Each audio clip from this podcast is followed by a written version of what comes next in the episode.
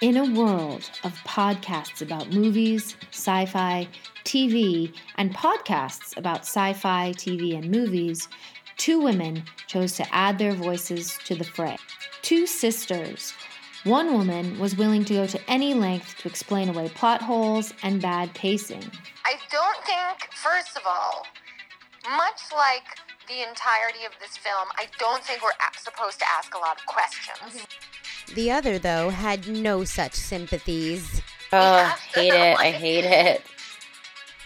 Together, they joined forces to highlight the good, the bad, and the truly bizarre.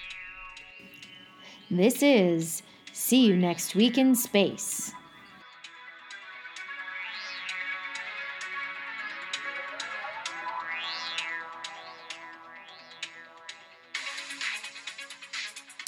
Hi, everybody. Jumping back into our discussion on Arrival this week, we start back as Louise and Ian are just getting to the military camp to begin their research with the aliens. Please enjoy, and thank you as always for listening. Um, so we arrive at this military camp, um, and Ian and Louise get various badges and lanyards.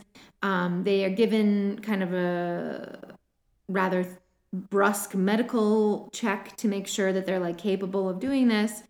Um, we also see that there's like one part of this like tent complex just has like 10,000 different computer screens in it and people working in various ways. And we also see that there's like this constant video call, like a constant, oh man, a constant Zoom meeting that never ends. oh my god, a um, 24 hour I know. day or just oh my god, can you imagine? awful awful um and it's got like connections to the other like places where the ships have landed so everyone's kind of weighing Right. in on uh what might be going on um and so and basically what we get from this is that no one has had success figuring out if the aliens are communicating even that? Like it, are they communicating? Or are they just making noises right?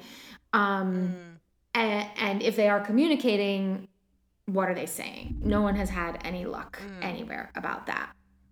Um, then we watch uh, louise and ian put on hazmat suits and go through kind of like various decontamination procedures to then go into the ship. Um, the ship do you want to try and explain what the ufo looks like I can tell you what it looks like from the outside. I was also confused about the inner workings of the ship. mm, From okay the outside, however, what it looked like was a giant oval or Mhm. a giant bean or of some kind. yes um like or a big giant rock, like a but Yeah. very like flat on one side and curved on the other, but in a shape of Yeah. an oval. and yeah, black. Sort of like a really good skipping Yeah, stone. yeah, it would be a good skipping stone for sure. but huge and Super just, like huge. kind of floating in the air. And hanging at an at like perpendicular, like if yeah. like if you thought about like oh flying saucer, you think of them as being like the flat bit would be like horizontal to the ground, right. but in fact it's not like that. It's standing up um on one end. Maybe that's why I, I was. I was. I was just like a little bit disjointed when we finally went inside it. Like, Yeah. I was a little lost as to like where we were. Well, that's also because so they drive up to the bottom of the ship and they say we've met we've figured out that like every 18 hours a door opens up on the bottom of the ship. And so we're going to send you in there. Um so they have to be like lifted up on this platform and then they have to kind of jump into the ship. And the reason like there's some kind of the gravity in the ship is different than the gravity on the ground. So Uh-huh. when they jump from the platform on the ground into the hallway that is in the ship, they move perpendicularly into the ship. That was what was confusing me. I was like, I was I was confused about like which way was up. Like, right where- like, right where so were. like to uh, at first in the way they shoot this at first it looks like they're walking on the wall like up the side Yeah. of this shaft but then when the Yeah. camera turns you see like basically the wall is the floor um and so so gravity is just perpendicular in this ship rather than um like perpendicular to the gravity that's on the ground i guess is the way to say it. Um and then they walk through this long hallway and they end up in a room that uh I don't like I what I found myself wondering about this ship is like is this a room that was designed specifically so that humans could come in there and when there's no humans in this ship what does it look like um Yeah. that I wasn't sure if what the deal was. But like so they go in this room that has like a big screen basically, like a big window or barrier or something. Um and it is through this screen that the aliens appear kind of out of some mist. Um and why don't you try and explain what the aliens look like to bring us around to what I started with. Yikes. Well, they are first of all we don't ever like fully fully see them like out of mist. Right. I mean, it Right. gets like sometimes a little bit more clear, but the general what I would say they resemble is like a big very big black octopus of some Yeah. kind Yeah. and um and their tentacles or hands arms whatever that are long tentacles Yeah. basically Yeah. um have a thing where when they can also like split off and have like more fingers that almost i guess that come out of them Yeah. and that's like they they spew this like ink that is anyway but they look basically like big giant octopi yeah. Like I was calling them spider octopuses because spider yeah because yeah. it's like look spider at because they're black well and also because like if I'm doing it right now not that anyone can see me because this is a visual this is not a visual medium but like if you were to take your hand and like hang it down so that your fingers were hanging down and like you see the back of your hand that's kind of what this thing looks like um except it has seven legs rather than the five that your hand would make. Because like even though it looks like an octopus the legs have joints like a finger like a spider. And then at the at the tip of those legs is what you're describing which is this like tentacly sucker thing that comes off of it. Yeah. So, uh, rather unpleasant to see. I would be very afraid.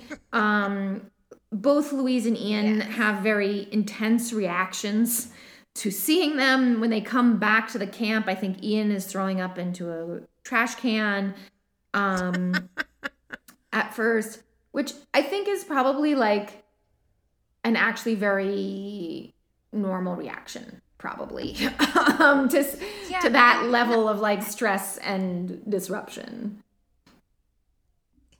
Yeah, and it's not even so much that like I might actually throw up the minute I saw them. And it's not even like because they're gross looking. It's not Right. like that type of like revulsion, but it's more like oh my god. i'm just so completely overwhelmed yeah Yeah. yeah um so they basically are told like okay you've had your first chance to like adjust to seeing them so now let's like get going on figuring out what to do So get over it now, basically. Yeah, because meanwhile, we're still seeing more news clips of how violence is erupting uh, all over the place. And so, like, the sooner uh, we make some progress, the better that this is going to be for everyone. Um, so then we go back into the UFO room, and this time Louise has brought a whiteboard with her. Um, and she writes the word human on it. And for whatever reason, I don't know why she's the first to think of this. Like, what everyone has been doing up until this point is like trying to analyze the sounds that the what become called heptapods, the sounds that they're mm-hmm. making, um, rather than attempting to do any effort at like, do you have symbolic language, right? So they haven't been trying to figure out how to write anything to anyone. Um, she, on the other hand, writes the word human on a whiteboard um, and like holds it in front of herself and shows it to the aliens, which elicits for the first time. Oh, I was just gonna say, what would you do if you were in, if you were her, and then that big giant octopus thing just like pointed back at you and was like, "Human." I, I don't. I, then maybe I'd puke. I don't know. I'd be like, "Hey, we cracked this in like two day. seconds. You're good. you're welcome." um, well, what I was thinking about this weirdly, um, they kind of raised this issue in an episode of Star Trek: Next Generation from long ago. Um, and I and I am not a linguist, so I don't I can't speak to whether or not this is actually a good way of doing anything. But like the thing that is difficult about encountering a new language for the first time is that mm-hmm. like in the and this is what Deanna Troi says. She like picks up um Captain Picard's cup of tea and she says a word. And mm-hmm. she's like, What do you think I said the the word for the cup? Do you think I said the word for hot? Do you think I said the word for the color of the drink? Like, um, depending on like this, and and you see this kind of even just when people are trying to uh, travel in a country where they don't speak the language. It's like um, if this person that you're trying to speak to has no awareness of the other language, you could be like pointing at something and saying, like, you could point at a fire and be like, hot and then the other and the mm-hmm. other person could point at the fire and they could say the word light and you might be thinking you're saying the mm-hmm. same thing you know like mm-hmm. um so the fact that louise is saying human and then gesturing at herself i'm like they could that doesn't necessarily mean that they're gonna know that what that means is the name of their species like they could think that her right, name like, okay. is human. They could think like because she's yeah, pointing at her chest, so it's like, is that what does yeah. that mean? Like, um, mm-hmm. so but anyway, this is the re- the success of this is that one of or maybe both of the aliens, I can't remember, put out that weird, let's call it a hand tentacle. Um, and from that they shoot out some ink I mean, I don't know if it's ink, but that's what I'm calling it. Um, and it's a big circle. Yeah. And so everyone's like really excited because this reaction has never happened before. Um, and they, because they, this is the whole thing, because they said this is in response to the word human. So this symbol must mean whatever they are. And I'm like, that's a, a bunch of leaps you're making that is there. A, that's a leap too yeah um but that's i mean and it's and it's especially interesting because later when uh, even in the next scene when louise is explaining her process because they go back to the camp and weber is like why are you trying to teach them to read our language um, we need to figure out what they're saying like what the sounds mean and mm-hmm. she makes we learn she actually completely lies to him and makes up a story about how when Captain Cook uh, encountered people, Aboriginal people in Australia, uh, when he pointed to a kangaroo and asked what it was, what he heard was the word kangaroo. Um, and she's like, and what that actually meant was, I don't understand what you're saying. Um, mm-hmm. So she's like, but first of all, I'm like, even if that story weren't a lie, which you then turn around and tell Ian that it was a lie, But even if it weren't, that doesn't actually tell me why writing and speaking need to happen simultaneously. That doesn't really answer that question.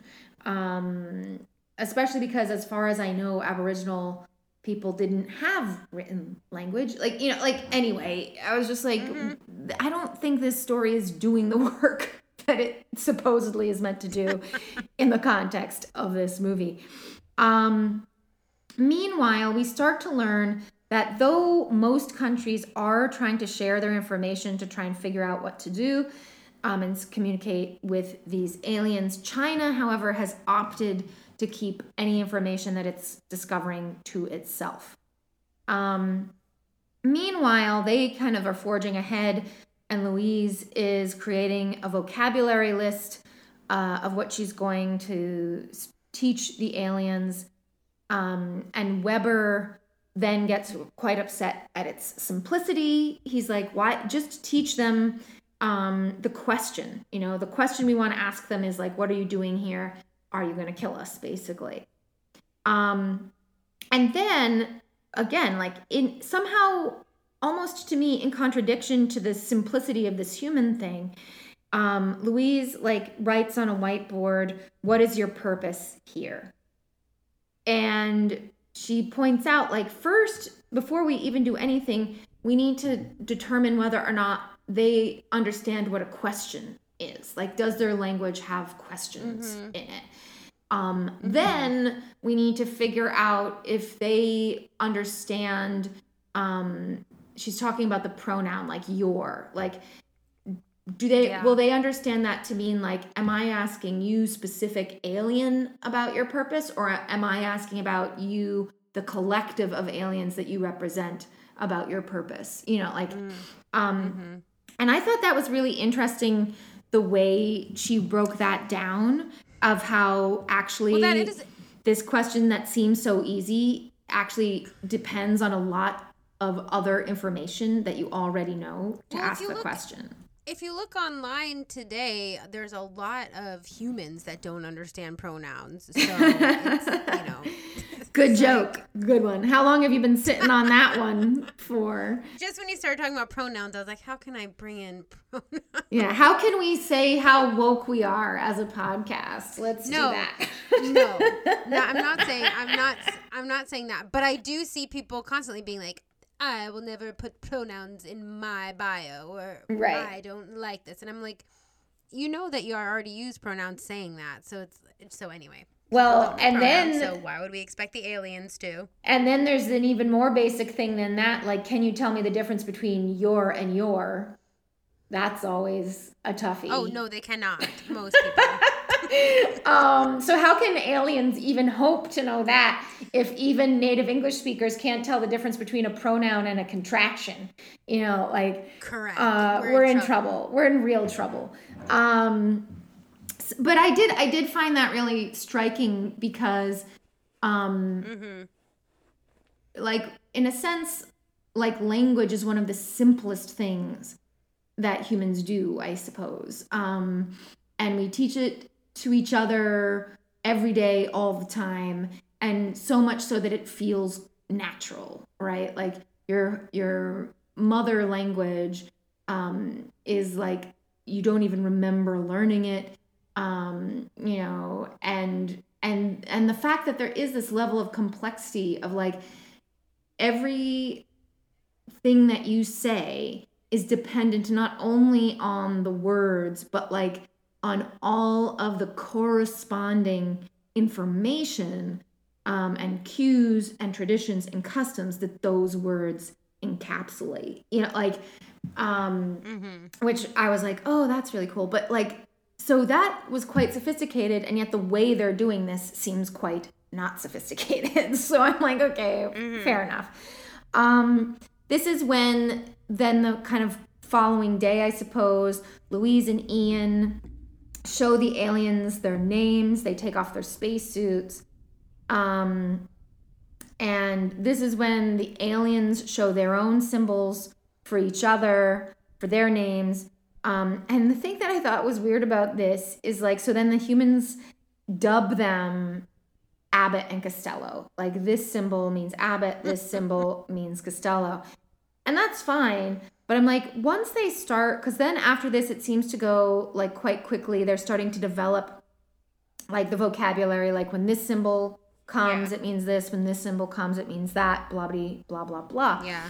So I'm like, don't you want to go back and revisit this Abbott and Costello thing? What if their name is actually something like um time song solar flare? You know, like um you know, like you Yeah. could go back and work out like because um, while many names in human culture are mostly just made up sounds that are combined together um, like what i've learned i didn't know this but like um, i have a lot of like chinese f- international students uh, at melbourne and chinese names um, are actually like combinations of characters that are words, right? So you might, so especially for women's names, like a woman's name, if you directly translated, like, here's the characters, this is what your name is. Um, like if you translated it into English, you'd be like, oh, your name is Beautiful Moonflower. Right. um that isn't typically how people do it but that's what it you know um so i was just sitting there thinking i was like well you've figured out now this language wouldn't you want to go back and try and work out what their actual names are you know like rather than just leaving it as abbott and costello but nonetheless that isn't ever really much of a thing um, this is when, as Louise becomes more and more familiar with the heptapod language, she starts to have what seem to be flashbacks. Um, and increasingly, maybe even is, we're not sure, but possibly hallucinating, um, which doesn't seem great. Um, and what they've also learned as time goes on is that um, heptapods don't experience time in the way that humans do. So this is going back to the kind of opening gambit. Like humans perceive time as only ever moving forward. Heptapods, as indicated even in the kind of circular nature of the symbols that they make, uh, I guess we might say they probably experience time as a loop or not even a loop but like as kind of without direction maybe is a better way Yeah. to say it um so you can be in any moment of of your kind of story you can you can be in any moment at any time or another way to say it would be like you can kind of experience your entire life all at once or something Yeah. um and so this is all happening. It seems like they're making good success and headway in learning how to communicate with the heptapods. But in the real world, things are getting increasingly more tense. The fir- when the news first broadcasts the first images of the heptapods to the world at large, it seems like violence erupts all over the world. People are not happy about whatever's going on here.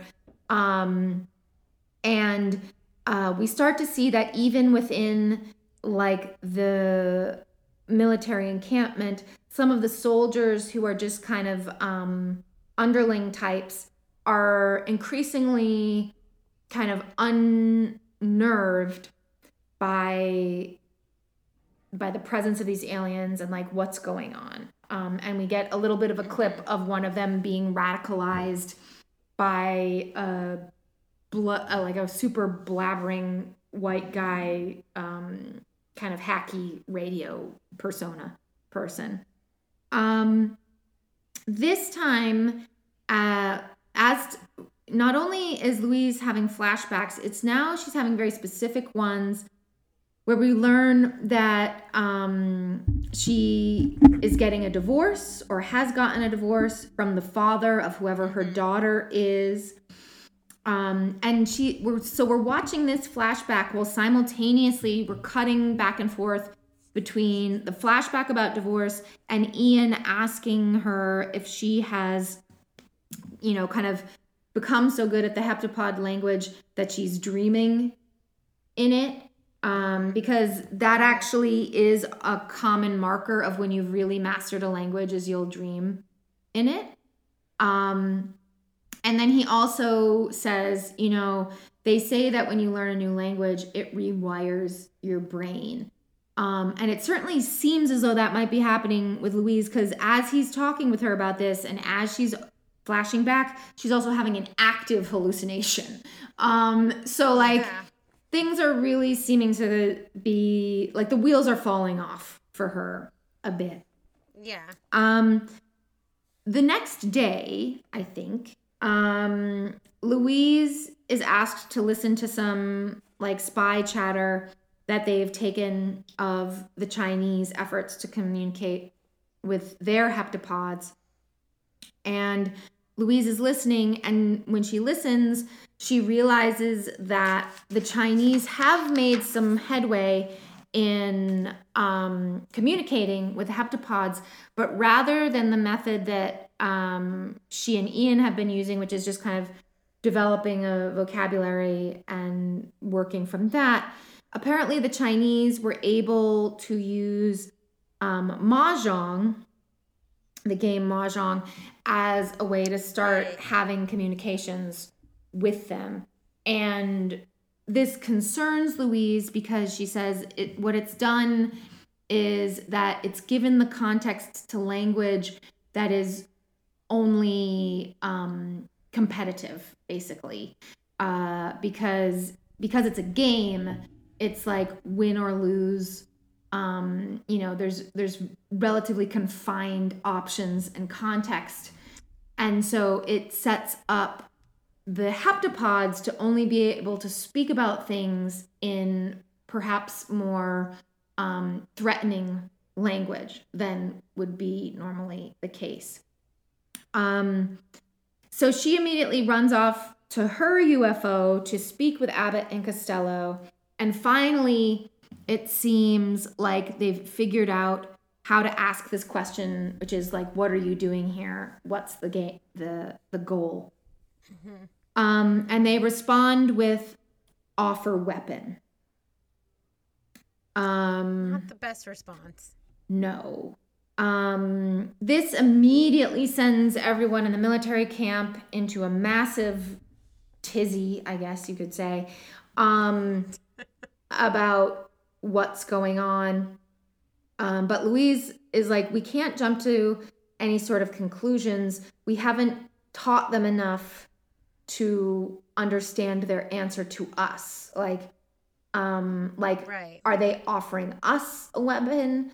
Are they saying we need to offer them something? Are they using the term offer when what they really mean is to give? You know, like, um, mm-hmm. so there's all this stuff that remains unclear. Um, but when they're standing around this table with various kind of like military people in the room, um, someone pitches the idea like maybe the heptapods in China and the heptapods here are trying to get us to fight with each other, you know, like get humans to fight with each other to make it easier for them to take over while we're busy with this other crap, you know. Um right. And Louise is like, "Well, there's no reason to suppose that." And I mean, there have been there were some interesting references to kind of colonial imperialism in this movie because that's the only frame of reference anyone has for like the equivalent of like this force that is basically unintelligible to you and way more powerful is just descending upon you and um you have no ability to understand their motivations right? Like so um in this meeting, people are like, well, that's what's happened before in human history is that some outer force will get the people, the locals to fight with each other. And as they're busy doing that, this outer force just ultimately like tamps down on all of it. And it, you know, um, So they're like, so there's there's no reason to assume that isn't what's happening either. And I would say, well, that might be a particularly bleak read. I think Louise tends to um, give the heptapods quite a lot of credit. Um, Yeah. that I and it, it's I mean I do understand what she's saying, which is if if we're not communicating clearly, we shouldn't assume that everything is negative. But I guess what I would also say is you shouldn't assume everything is positive either. you should just Definitely um and she seems more on that kind of end of the spectrum. yeah.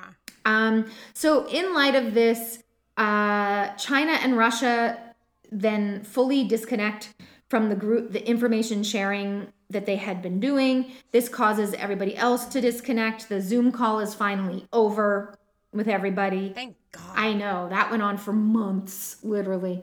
Um, so then um, Louise runs back to the UFO because she's like, I need to clarify what's going on. And everyone else is like, forget that. We're evacuating. Like, get out of here. We're over it. Um, you know, this is a serious thing.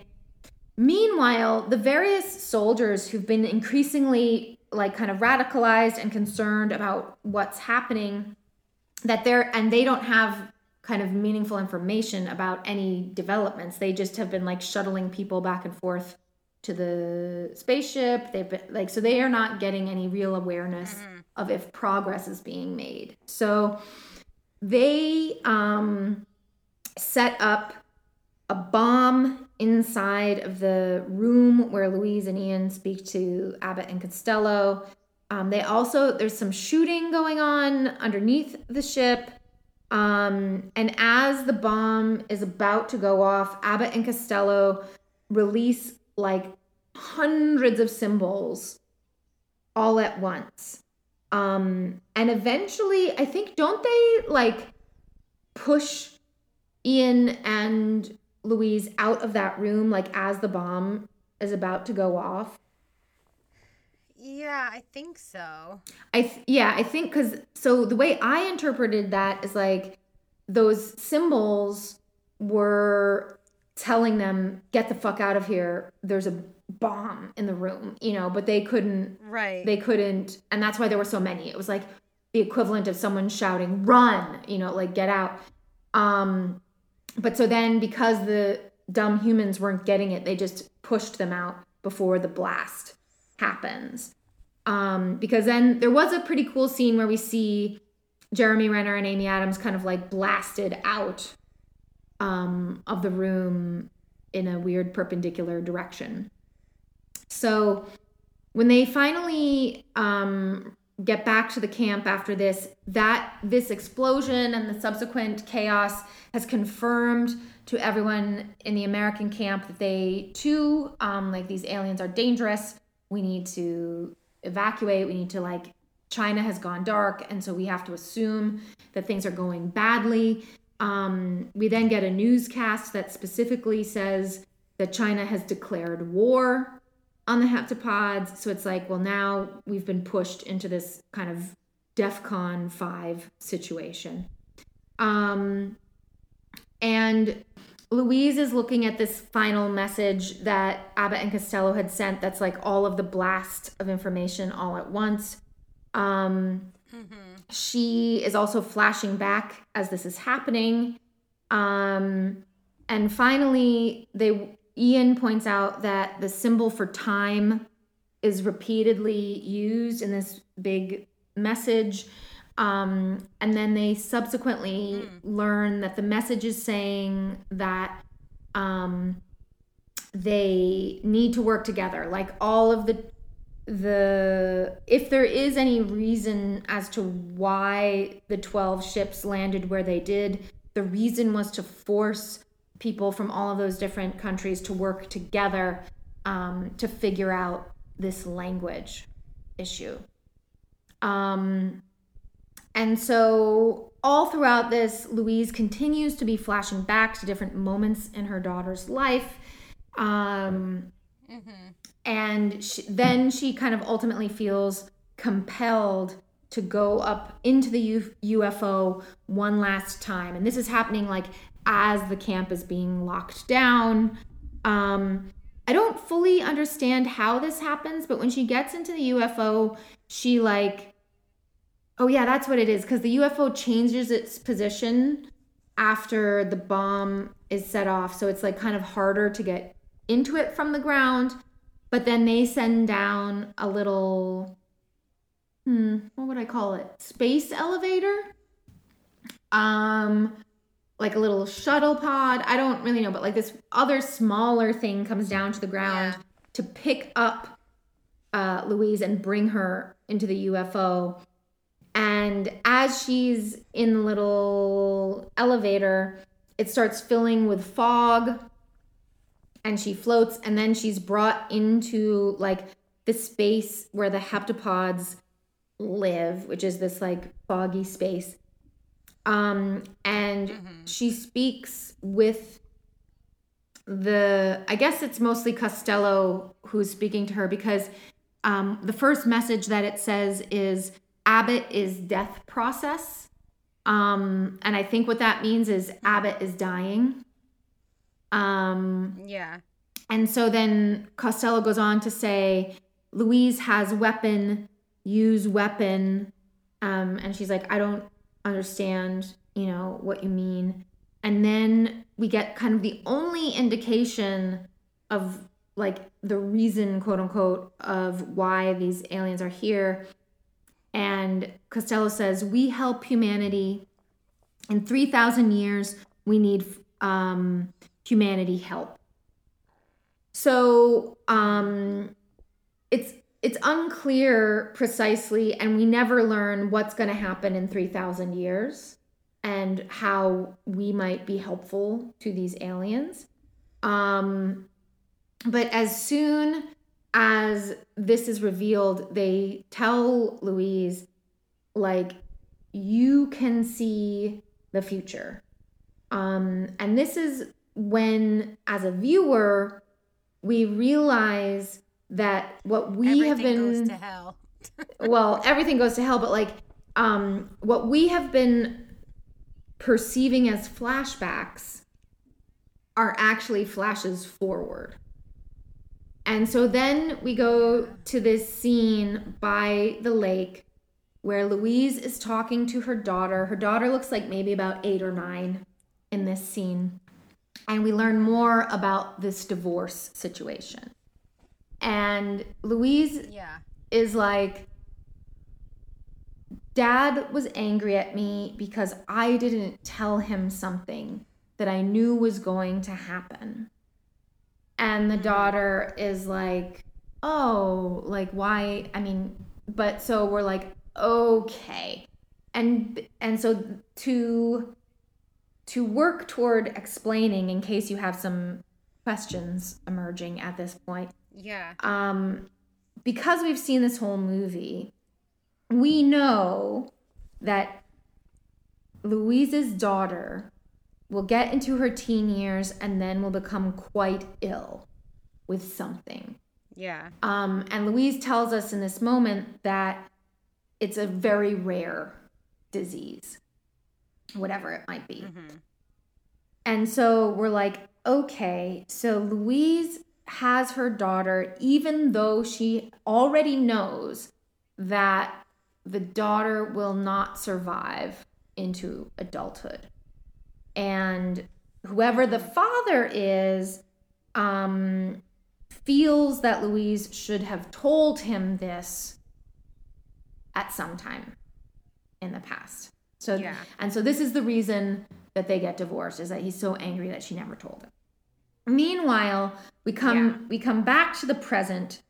Um, the camp is finally like super chaotic, being evacuated. Louise keeps um, flashing to these experiences with her daughter, and now we know that she's you know flashing forward. So we see her pull out um, a book that she will write in the future and it's called i think it's the title is something like the universal language or something um, and we see that she's written the book with ian um, and when she opens up the book in the future to look at its um, like content, we come back to the present, and all of a sudden she's like, I understand their language. I understand it perfectly. And as and it turns out that if you understand heptapod language for real, really and truly, it does what Ian said, which is it rewires your brain. And specifically, it changes your perception of time. That you're you're now Now, go on. oh, I was gonna say I don't like that. I don't like that.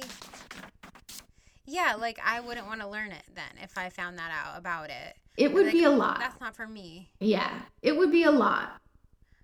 I mean, there's some. Okay, listen. The idea of time being either cyclical, not linear, whatever it is, never ending, there's no start, there's no beginning. There's part of that that seems alluring.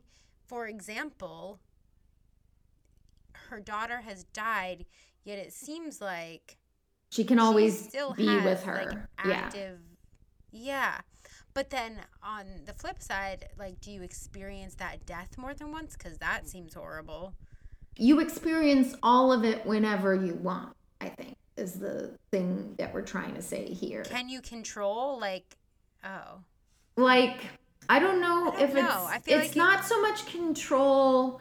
It's like how would I put it? It's as though you're experiencing all the moments of your life simultaneously from beginning to end. yeah that's overwhelming Yeah, it's a lot. that, like and that it's i feel like feel like because my brain would explode because in i mean the the truth of it is is like if that because this movie makes it seem like actually what louise is experiencing is a relatively compact um part of her life which is the start of her romantic relationship the birth of her daughter the life of her daughter the end of the romantic relationship the end of her daughter's life. Like it's like Yeah. one cycle of thing and that's what she's seeing. But the reality is right. that in fact what you'd be experiencing is all of your life. Your whole life. At, at yeah, so like, kind of any so you're moment. simultaneously yeah you're which i think is weird I mean, I think there's probably a reason human beings don't perceive time this way. Yeah, because I think like perceiving like being 10 years old when you're actually 50 or whatever, like that's like all well and good, I guess, for like the 50 year old brain. I feel like that's weird for the 10 year old to be like, I don't know. That's just like, it's all very strange. I feel like it could be very traumatic. yeah, I mean, I think even the whole thing is like even for this movie to make sense to us. I mean, it's made by human beings, it's watched by human beings. Like they can't really capture actually what this would mean No, I- because it's like it's actually Yeah. not possible for us to conceive of that's the whole thing. I barely, like heptapods I could barely conceive it as they did it. Right. Cuz and then the other question could be cuz the heptapod so like when Costello is like in 3000 years we're going to need you and so that's why we're here now. Um and presumably the reason that they can do that is because they know the future. Like from our perspective they know the future. So they know Right. about what happens in these 3000 years and human development and Right. blah blah blah blah blah. But the thing that I I wonder is like, do heptapods one? How long do they live? Like, is the reason why Costello? 3,000 years, apparently. Yeah, well, that's what I mean. Is it is it that you perceive time as cyclical or just one big circle, and the circle is just the length of your own life, or is it really that you can think like you can even leave your own time and line see and see kind of can I go back to the to Jesus. see the bubonic plague? Can I go forward to see flying cars? Like, or is it confined to my lifetime? Is that you know like they don't answer that question. It's unclear to me. And, but like, you know, that is something else that is something that really, I don't Yeah. think human beings can meaningfully appreciate. Um, but in the case of this movie, this is important because um, when we get back into the present timeline, things are going bad fast. And it seems like we're about to have this massive war with China, blah, blah, blah, blah, blah. China's on the verge of doing something. Um, it's kind of unclear what they aim to do. Um, but then conveniently, Louise jumps to another moment in the future where she's at a fancy reception and she meets um, General Shang, who is the Chinese general that's been featured throughout this movie. Um, And he's like so pleased to meet her. He's like, when you called me 18 months ago, um, you said the words that my dying wife said to me, like her last words, um, were the first words you said to me. Um, and it meant so much. And so this is where we learn that what these words were were in war, there are no winners, only widows. Um, and so basically, it's like, you know, war is hell, probably don't do it, sort of thing. Yeah, Um, probably not worth it, guys. yeah, and what's interesting about this interaction is so General Shang tells her this, and he has a very knowing look. And he's like, Here, let me give you my private phone number. and she's like, Wait, what? But then because she's figured out that she experiences time in this way, he gives her the number that she needs in the present. He gives it to her in the future so that she can have it in the present. Get it? Yeah, this part, I, I mean, I understood this particular interaction. Yeah. It was all the other life stuff that got a little confusing. Yeah. So Louise then back in the present, she's at the military camp. She manages to steal a sat phone. She calls General Shang. She tells him his wife's last words. Um, and then we see all the newscasts blaring. China has decided to stand down. Everyone's sharing information together. Um, everything is kind of worked out as it's meant to work out. And all of the UFOs and heptapods leave. And the final kind of moments of the movie are a series of kind of different flashes of Louise and her family, um, which we now know is going forward, that she's about to start this adventure of having a daughter, having a family, and that Ian will be her husband, the father of Hannah, who will eventually find out that Hannah has a terminal disease and will divorce Louise because Louise will never tell him about it. Um, and That I feel like that, that particular life is a weird one to live non-linearly because yeah. you know a lot of stuff going in that you might make different choices. Well, that's could. that's what made me legitimately have tears running down my cheeks at the end of this and is actually making me well up right now because basically Louise is like this is going to end no i'm trying not to but like she's like i know this is going to end this is going to end as bad as it could end. You know like And she still and she I still mean, does And the thing is, yeah, and the thing is, a lot of, I mean, humans are dumb, but like many people say in their own lives, like, I mean, of course, a lot of people would take back certain things, but generally, when we're talking about like people and experiences, yeah, shitty stuff happens, but you would do it you know, anyway do I? do i regret this? Yeah, no do i, Trade don't like good stuff for the fact that right. it the end result wasn't the best Right. you know?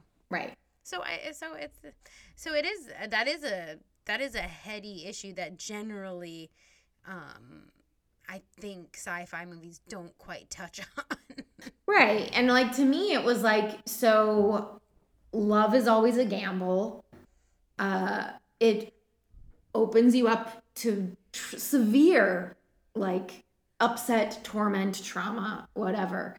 Um, hmm and and she still goes forward like completely with it in a way that I guess probably all of us do, but like you know, if I you know, there's one thing to being like, "Oh yeah, I vaguely understand that having a child, getting into a relationship might result in some troubles for me." You know, like there's that you you mm-hmm. always know that technically.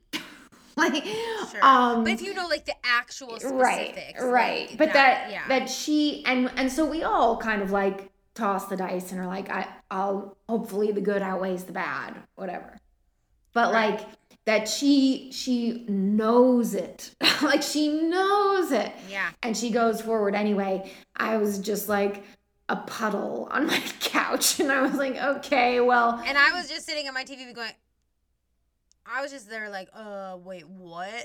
but Um, now, yeah, but now thinking about it more, I, I get it more. Yeah. So let's. Do you have any final questions before we move on to yawns and eye rolls, or do, is it clearer now? no, I think I think I'm I think I'm up to date. Great, great. I Um, get it. So, in terms of yawns, one yawn is this was quite engaging. I, you know, really bought in. And 10 yawns is like this put me to fucking sleep. I couldn't care less. What would you give it? Um, I would say I will say uh, my general critique of most movies. It's a wee too long. Yeah. Um, it's like 20 minutes too long for me And personally. and just as a Um, test, as we always do, what's the running time? An hour 56. Of course, And- correct. Good work. Yeah. so like 20 minutes. I like an hour Yeah. 30, hour 40. Like Yeah, and I- that's- my sweet spot. I even feel like if even just 10 minutes had been shaved off, I would have appreciated That probably that. would have helped at least. And it's not even that it, there was like anything. I couldn't tell you what it would be, but like Right. yeah, just a little long for me. So so for that reason alone, I will say like a three or a four on the yawning. Yeah. And I think I would have the same critique, but give it a two because I was pretty with it the whole time. But it's like, eh, it would have been nice. Just throw me a bone and like make it Mm-hmm. Yeah. 146. Yeah, throw me a bone of an hour, 30, 40. And Yeah. Um, in terms of eye rolls, one eye roll is, yeah, this seemed realistic enough. and uh, 10 eye rolls is like, just, I like, you know, this is too fantastical. I couldn't accept this. it's funny because the things that I will buy, I would say overall I'm pretty gullible. Um, and if someone tells me a thing is that way, like I generally be like, "Mm, okay, if I don't know about it anyway. Mm, So I do feel like I bought this, like, because it's well done, because it's like all like A list type of actors and not like hacky acting kind of stuff. Like, I pretty much bought it. So Yeah. I don't know that it was very eye rolly. I. It's a little bit different take.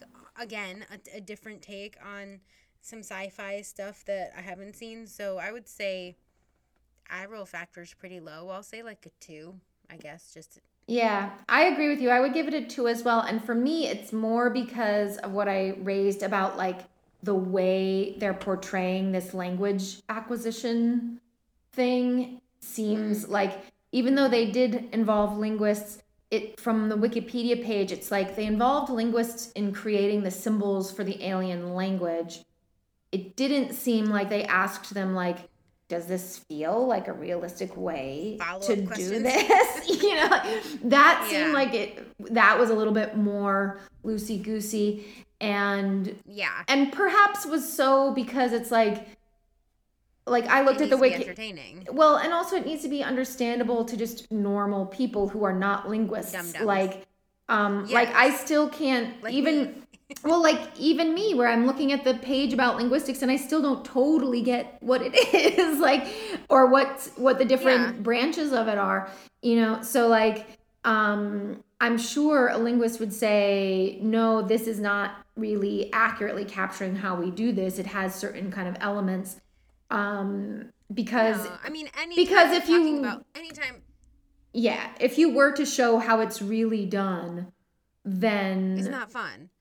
Regular people yeah like regular people would just be like what the fuck? Like i don't get this I mean, just like, like, just like most most disciplines or most things like if you're an expert on something if something is your real day-to-day job if you know a lot about a specific industry generally if there's a movie about it it ain't gonna be that accurate. Right, right, sometimes for i sure. suppose. But like generally it's you know they gotta spice it up and they've got to make it palatable for a large audience. So it's hard to like right. You can't really show how it might those two things. actually work. But so that's my only Yeah. kind of small thing is like it feels a bit like that Mm-hmm. got glossed over. Um and normally that wouldn't even matter except that this seems like super essential to the very structure of the story Yeah. so i'm like this seems weird but you know yeah what are you gonna do um but so then finally did you like this and would you recommend it Yeah, I liked it fine. Um, it's probably not one I would ever like go back and watch for funsies or anything. it's not super fun as a movie Nah, nah. Um, yeah, would I recommend it? Uh, sure, I Mhm. guess so. Because it was like very mainstreamy, I wouldn't like feel weird if someone was like, "That sucked." I'd be like, "Yeah, well, okay, fine." But like, it's all the weird stuff that I feel weirder about. Like recommending to someone. This is pretty like. yeah this is pretty middle. tame i would say Yeah. So yeah, I would sure I would. If you if you have access to it for free, I don't know that I'd go out of my way for it per se, but yeah yeah no i would say i liked it. I would recommend it. And i would maybe especially recommend it to be like this sounds maybe especially weird and i hope it's not another kind of opportunity for you to say like yikes about my personal time. Um uh-oh. but like on a sunday night i like to watch like a longer maybe slightly more like quote unquote serious good movie right um and it's good for that like oh Okay. tonight i'm gonna like watch something that maybe like is a little bit um A little bit more of a think piece. yeah like not educational per You know, se Not, not biodome. not biodome no uh, that's that's more of a friday saturday night That's a- vehicle Yeah, um yeah. but yeah i like on a sunday like after you've you know like i've cleaned my house everything's in order i've made myself a nice grown-up dinner like um aren't aren't i to like prep yourself for the week of the week ahead of like Yeah. being a grown up. Yeah. okay, I pretended I wasn't a grown up for a couple days. Let me get back into it. Well, not that I pretended, but by the by week's end, I was really the wheels were falling off my adulthood behaviors. So, like, let's get back onto them. Let's watch a serious grown-up movie and think about our lives or whatever. fair. Um, so it's good for that kind of a vibe. It, whether or not that happens Yeah, for you on a. Sunday, I don't know, but like, um, Yeah. it's good in that way. Well, so I would say this was generally a success, though it did have a bunch of gray ships slowly around. It did. Luckily, like, yeah, luckily we weren't like in space. Like, that was harder for me. Like, there still was a lot of earthbound material that I could grasp onto. So that that was a help. Yes. So a pleasure as always, Amy. I am Sarah, and we will see you next week in space. Ooh.